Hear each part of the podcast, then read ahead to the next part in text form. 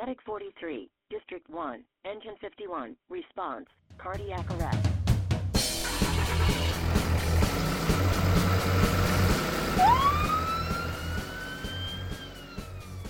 Hello, everybody. Welcome again to another edition of the MCHD Paramedic Podcast. This is Dr. Casey Patrick, and today uh, we're lucky to have a special guest join us on the podcast.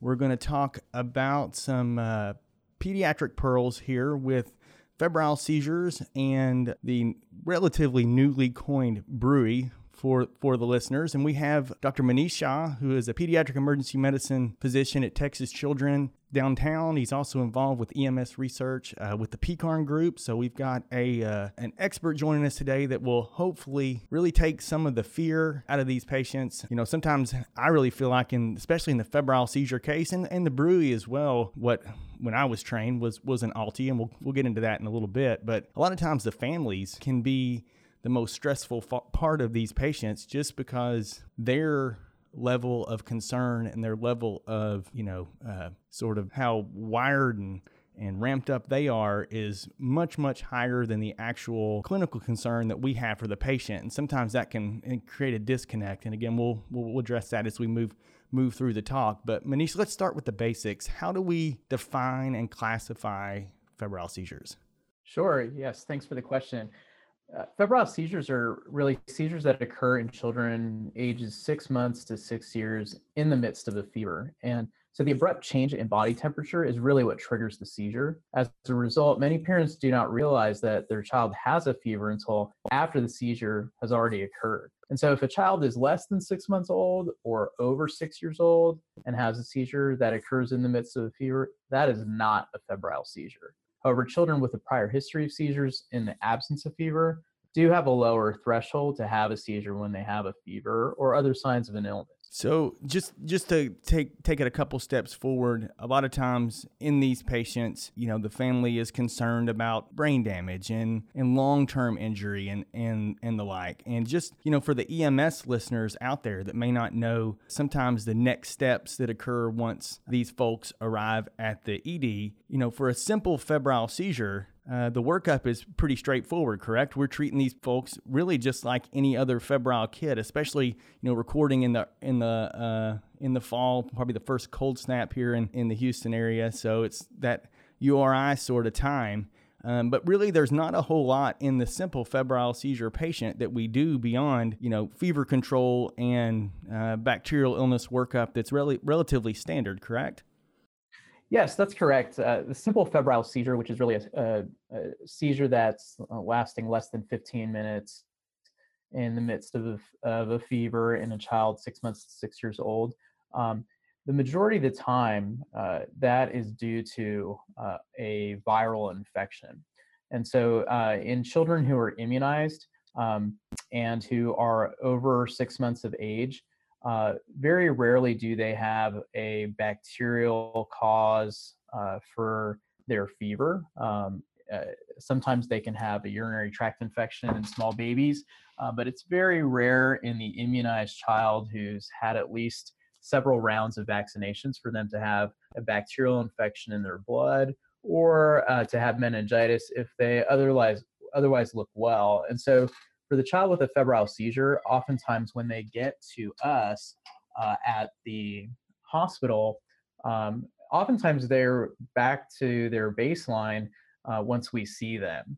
And so uh, that's often reassuring. But um, if they're not, then uh, we may do further evaluation. But really, it's uh, the task that we have when we uh, see these patients in the emergency department is to find out what is the cause of their fever because it's the fever that caused the seizure and 99% of the time the cause of that fever was a viral infection that will go away on its own.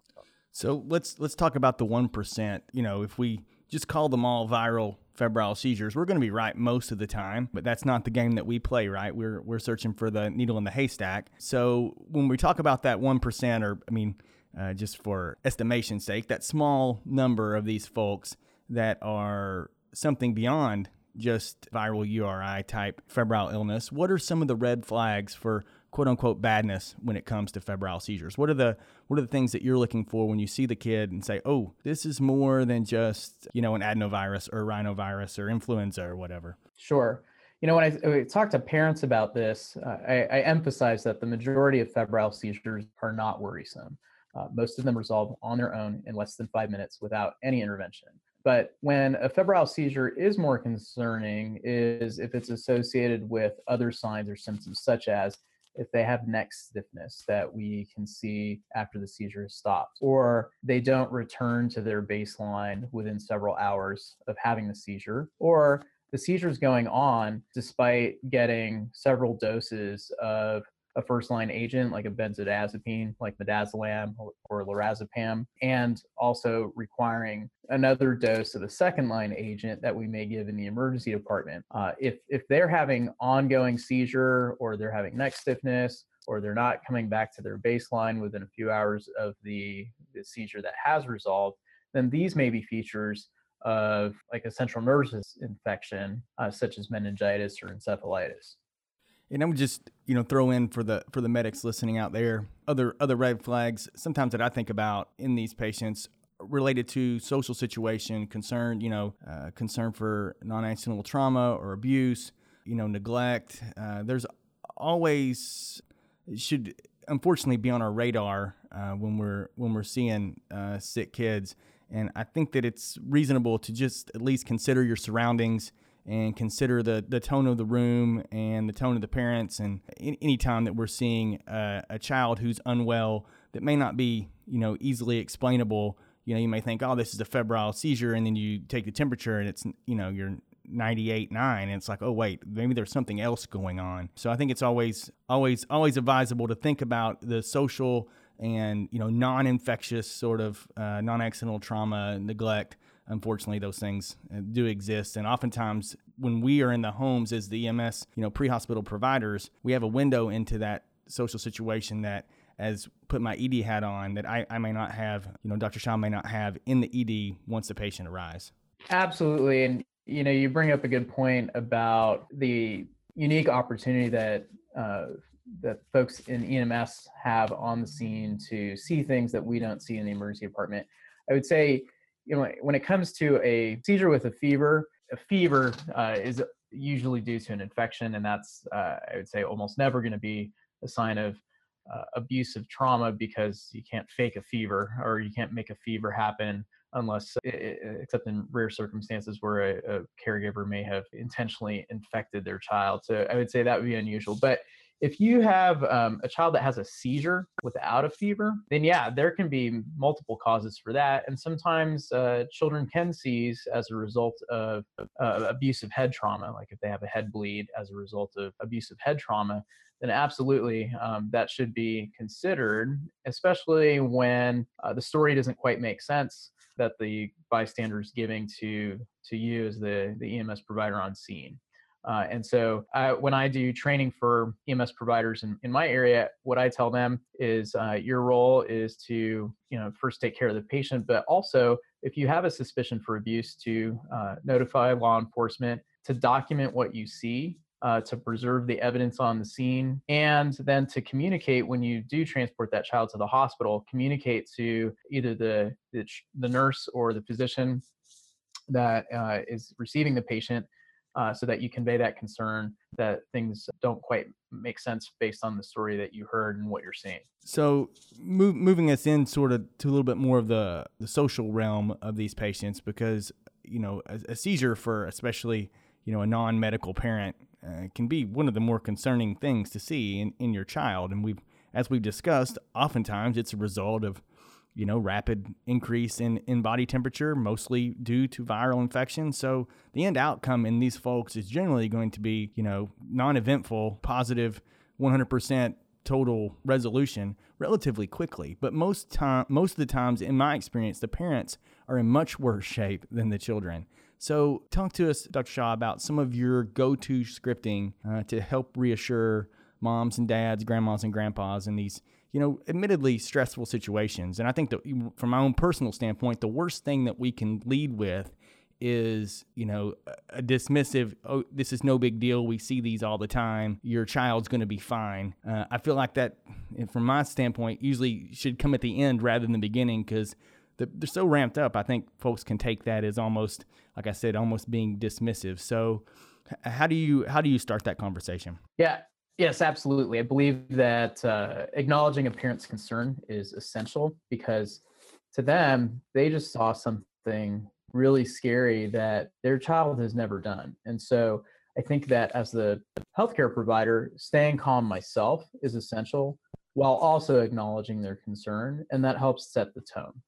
And especially if this is the first time this has ever happened to their child, with in, in terms of a febrile seizure, I tell them that what they observed probably did seem scary since they've never seen their child do that before. But then I also go on to say that although it may have looked worrisome to them, the majority of febrile seizures are fortunately not worrisome. Uh, and then what I do is I, I explain that the reason for the seizure was the fever, and the reason for the fever in majority of cases for immunized children is a virus, and it will go away on its own in about a week.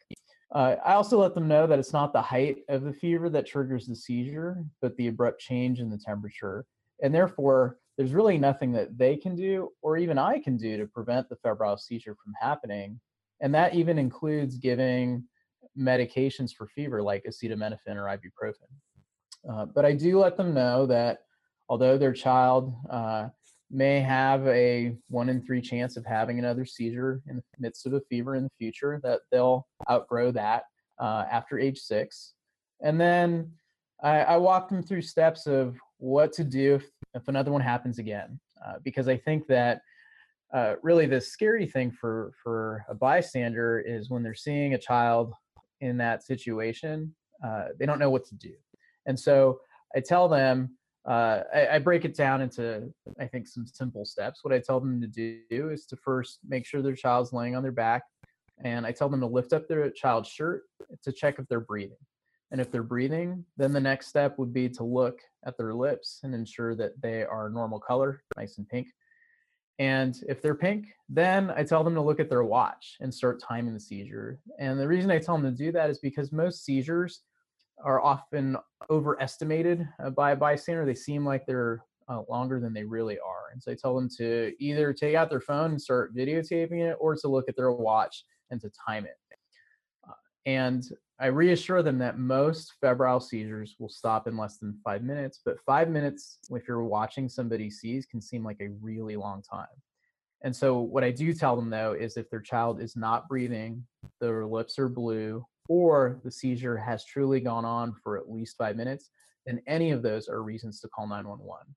And I tell them that it's better to call 911 in that situation than coming in their own car because EMS has oxygen, equipment to help their child breathe, and medication to treat a seizure if needed that they don't have in their car. Eh, and even if they, if they know CPR or something like that, they can't focus on that while they're driving.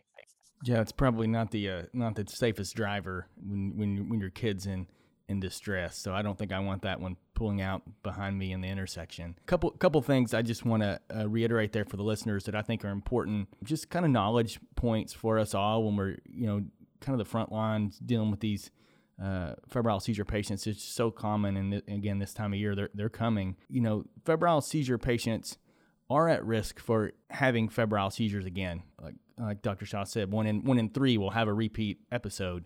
Um, so that's that's pretty pretty common. So I think that's a good warning to give the parents. The more important warning that I like to tack on to end of that one, or not, maybe not the more important, but I think what's probably more important to the parents is that there is really a negligible risk long term epilepsy or continued seizures after that six year sort of you know growing out of it, uh, so to speak. So realistically, are they going to have long term issues?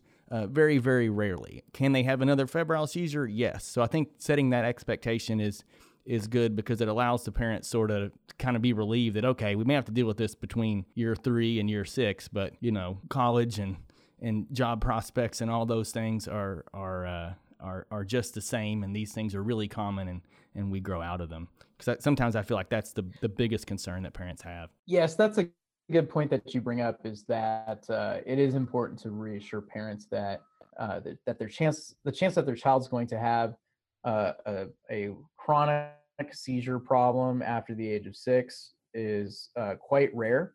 And uh, the chance that they're going to have any sort of long term uh, brain abnormality or dysfunction as a result of having a brief seizure is also quite rare.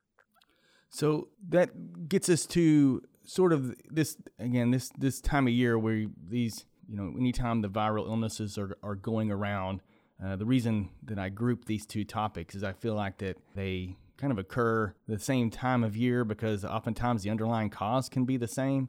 And secondly these are two group of pa- patients with you know uber concerned uber ramped up parents that oftentimes when ems arrives on the scene the patients tend to look fine. So the fever and the seizure is often, you know, the, the fever may still be there, excuse me, but the, the seizure is often resolved when we arrive. So changing gears to the artist formerly known as ALTE, I've got to show my age. I learned it as an apparent life threatening event.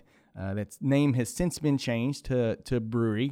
Um, so I will lead off with what's up with the name change, and to all those out there who've learned this as ALTE, is there anything new with Brue, B R U E, that we need to be aware of? Yes, I too also uh, learned it as the apparent life threatening event or ALTE. Uh, I've been taking care of children for 18 years, and so that was the term that we used when I started my training. And so an ALTE uh, was a term that was created in the 80s uh, at a consensus conference on infantile apnea. And it was created to replace the term near miss sudden infant death syndrome or near miss SIDS. And so it was defined as an episode that was frightening to the observer and characterized by some combination of apnea, color change, marked change in muscle tone, choking, or gagging. So the term ALTE was created to differentiate these events from true sudden infant death syndrome or things that looked like it, it uh, would result in sudden infant death. But because of the subjective and non-specific nature of that definition, many clinicians or pediatricians felt compelled to perform tests and hospitalize patients when it's often unnecessary and also not likely to lead to an actual diagnosis. And so recently, as you mentioned, in 2016, the American Academy of Pediatrics published a clinical practice guideline that really redefined uh, these types of events with a, a, more specific definition. And so the term brief, resolved, unexplained event, uh, or some people call it brew, some people call it brewy, uh, was created to describe events in infants less than one year old during which the observer reports a sudden, brief, and resolved episode of at least one of the following four findings. So a color change like cyanosis or pallor, uh, irregularity in breathing, or even absent or decreased breathing, uh, change in muscle tone, such that the infant is either hyper or hypotonic, or altered level of consciousness. And so, with this more specific definition of a BRUE, uh, relative to the old ALTE definition, healthcare providers can better differentiate which children are at higher risk for requiring further investigation, monitoring, uh, and or treatment based on evidence. And so what also is important to note is that BRUEs have resolved as opposed to an ALTE which still could be ongoing or may have resolved. The the R in that definition is that the episode that was observed by that bystander has resolved. And so, therefore, if you have an infant in front of you who does not appear well when you arrive on scene, then that's not a BRUE because it has not resolved. So, the infant who became apneic in the setting of fever, cough, and congestion, um, uh, uh, those are kids that probably have bronchiolitis or pertussis, but that's not a BRUE either because there's a potential explanation for what occurred. So, if you have an explanation, that's not a BRUE either. You need to have a resolved event that was short where you don't have an explanation. Taking this back to you know the, the febrile seizure patient and you know sort of our, our role in EMS as pre-hospital providers because you know the combination of these two topics may not make obvious initial sense to to the listeners out there and just so you can understand my maybe disjointed thought process here, but with a BRUE and with a febrile seizure, you know, we got the six months to one year where these two have age overlaps. And the patient in both situations, by the time we, we arrive, may look fine. The parents may have seen something really concerning. So these two may end up on your differential in in this, you know, in a single patient. And the situation where I see that being really important that we know both of these sort of uh, diagnoses, we know a little bit about the the pathophys behind them and sort of the you know the treatment and and the red flags is that you know the parents super concerned, the patient may look well, and then there's the question of, well, they're well. Do they need? Does parents want to refuse at that point? Is that a potential potential option here? And I think, you know, listening to you know, listening to Dr. Shah's discussion of both febrile seizure and you know, ALTE or brief resolved unexplained events, you know, while most of the time it's going to be a viral illness uh, or some other unexplained, you know, non-emergent finding there's things like meningitis, encephalitis that are on the differential. There's bronchiolitis and pertussis that are on the differential. There's non accidental trauma that's on the differential. And again, once these patients get to the ED, we have more time and more resources and more, you know, radiology and lab testing if that's needed. You know, that that's easy to sort out. But on the scene, that can be really difficult. So I, I me personally, you know, for the MCHD listeners out there, these are not patients that I would, in any way, shape, or form, no matter how good they look when we arrive, if you're considering BRUE or you're considering, you know, febrile seizure, these are ones that we definitely want to to advise uh, trans- transport to the hospital. And on that note, Manish, why do why do these matter? You know, what are what are some of the major major concerns with with BRUE? and We mentioned, you know, some of the things that are, you know, on the febrile seizure list. Obviously, uh, uh, infection, especially in young children, is always going to be high on our list. What are some of the others? Sure, and and uh, you know I'll go back to one thing you mentioned uh, before I get into why these matter. Um, uh, you know, one thing you mentioned was the age overlap, and although the the brief resolved unexplained events are, are defined as events that occur in a child less than one year old, and the febrile seizure is the six month old to the six year old, although there is that age overlap, really, usually when we see a brief resolved unexplained event, it's it's usually in the, in the smaller infants. And so I think I really do think about these as two entirely different things. And so, you know, specifically about the brief resolved unexplained events, uh, what is concerning about them, or when can they be concerning? You know these matter in some situations because the occurrence of a brief resolved unexplained event might be a sign of a serious underlying condition such as child abuse like we talked about earlier congenital abnormality. So things that that baby might have been born with that weren't yet diagnosed. A, an actual seizure disorder um, that might be a chronic condition uh, a metabolic disorder uh, that the child may have or sometimes an infection. And so the uh, infants that had a brief resolved unexplained event that are considered to be high risk based on the research that has been done on these episodes are really kids who are less than 60 days old, so less than two month olds, uh, kids who were born premature uh, at less than 32 weeks. So they were born uh, you know at, at less than seven months uh, of gestation um, and um, if you correct their gestational age it's still less than 45 weeks. So basically them even though they were born premature one month out from what their due date was supposed to be. Or if they received cpr by a trained medical provider that happened to be on scene or in a, in a doctor's office or had an event that lasted for a long time like more than a minute. Or um, they've had more than one of these before. Um, and i think that last one is is uh, i think a, a, real red flag because if they've had more than one of these before uh, at least in my experience that is often one concerning to the family member and it does need to be addressed. Uh, um, and second is uh, sometimes these can be subtle signs of a chronic condition. And so, uh, but patients to meet at least one of these criteria that I mentioned, less than 60 days old, born premature, uh, less than 32 weeks, got CPR by a trained medical provider, had an event that lasted more than a minute, or have had more than one of these events in the past, uh, really do require further evaluation. And um, what that evaluation is can vary depending on the signs and symptoms that that the child had uh, uh, preceding or during the event.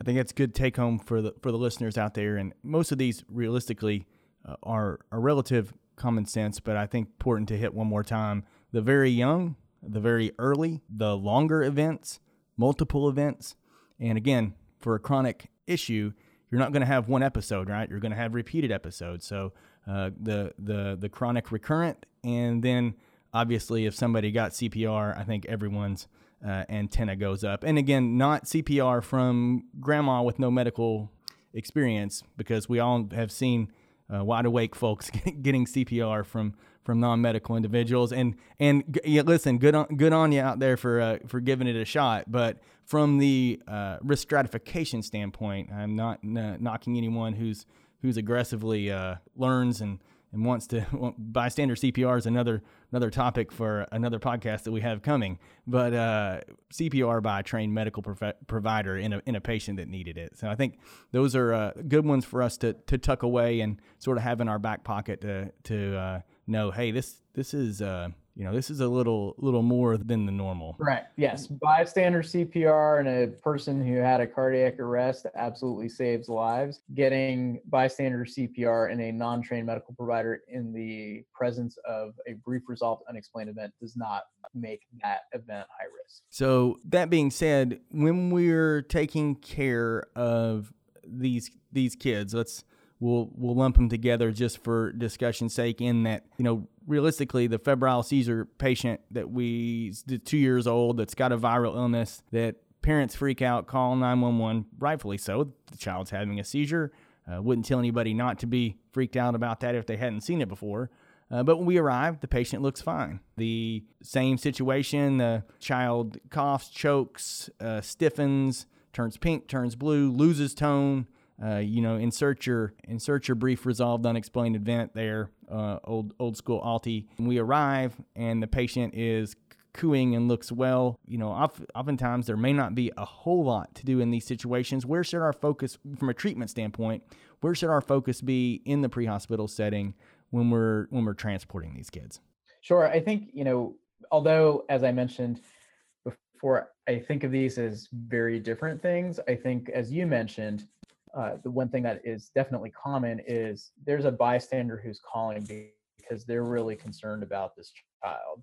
And so I think in healthcare, when some when the lay person is is asking for help, I think it's important for us as trained medical providers to uh, provide that reassurance to them when we know that uh, what's going on probably is not a worrisome thing. And so it's an opportunity to provide reassurance uh, and, and that can help have a calming effect on them. Um, but it's also an opportunity to provide education because for the febrile seizure, like we talked about earlier, it can recur. And so knowing what to do in the moment is necessary. And for the brief resolved unexplained event, uh, it's also an opportunity to understand what occurred to decide uh, what else needs to happen. And so specifically for a febrile seizure, uh, if that's still ongoing when EMS arrives, then the crew should treat it just like any other seizure. And I emphasize that when I teach uh, paramedics is that a febrile seizure and a seizure without a fever should be treated exactly the same in that the the first goal is to stop the seizure and the way to stop that seizure is by giving a benzodiazepine and so many uh, ems protocols protocols uh, have options for intranasal or intramuscular benzodiazepines like midazolam. And so the best available evidence says that uh, giving a dose of 0.2 milligrams per kilogram of an intranasal or intramuscular benzodiazepine like midazolam uh, is actually faster uh, at stopping the seizure than trying to place an IV in the back of an ambulance on a, a child that has little veins. And so, uh, but febrile seizures don't need to be treated differently than seizures without fevers. And since most seizures have stopped prior to EMS arrival, however, Uh, like I said, EMS providers have an important role to play in providing reassurance to the bystander uh, that their child had a very common thing happen to them. Uh, it's most likely not worrisome, even though it may have looked scary, but that transport to the hospital to be evaluated by a physician is best in that situation. And for the infant with a brief resolved unexplained event who appears well on EMS arrival, the main issue that may arise is when the parent may not want the infant transported anymore to the hospital. And so a child who has any of the high risk criteria that, that we talked about earlier uh, definitely warrants evaluation at the hospital. So all effort should be made to encourage the parent to consent for transport, especially if uh, the patient has high risk criteria. Perfect. I think that's a great spot to wrap us up. As always, if any of the listeners out there have questions or concerns, you can email us at the uh, podcast email, podcast at mchd tx.org. And again, I'd like to thank Dr. Manish Shah for joining me this morning uh, to discuss pediatric febrile seizures and brief resolved unexplained events. It's that, it's that time of year here with the weather changing and viral season coming coming along. So thanks, Manish, for joining us. Really appreciate it. Absolutely. Thank you. We will link up some review articles in the show notes on both of these topics. So if anybody wants to dive uh, deeper, they can. And as always, thanks for listening. We'll be talking to everyone again soon. This podcast was brought to you by the Montgomery County Hospital District, Texas. Production and editing by Andrew Adams. Questions or comments, which are always welcome, to podcast at mchd-tx.org. Make sure to subscribe above to keep updated to all our future casts. Music, copyright, Kevin MacLeod and Compotech.com, licensed under Creative Commons by Attribution 3.0.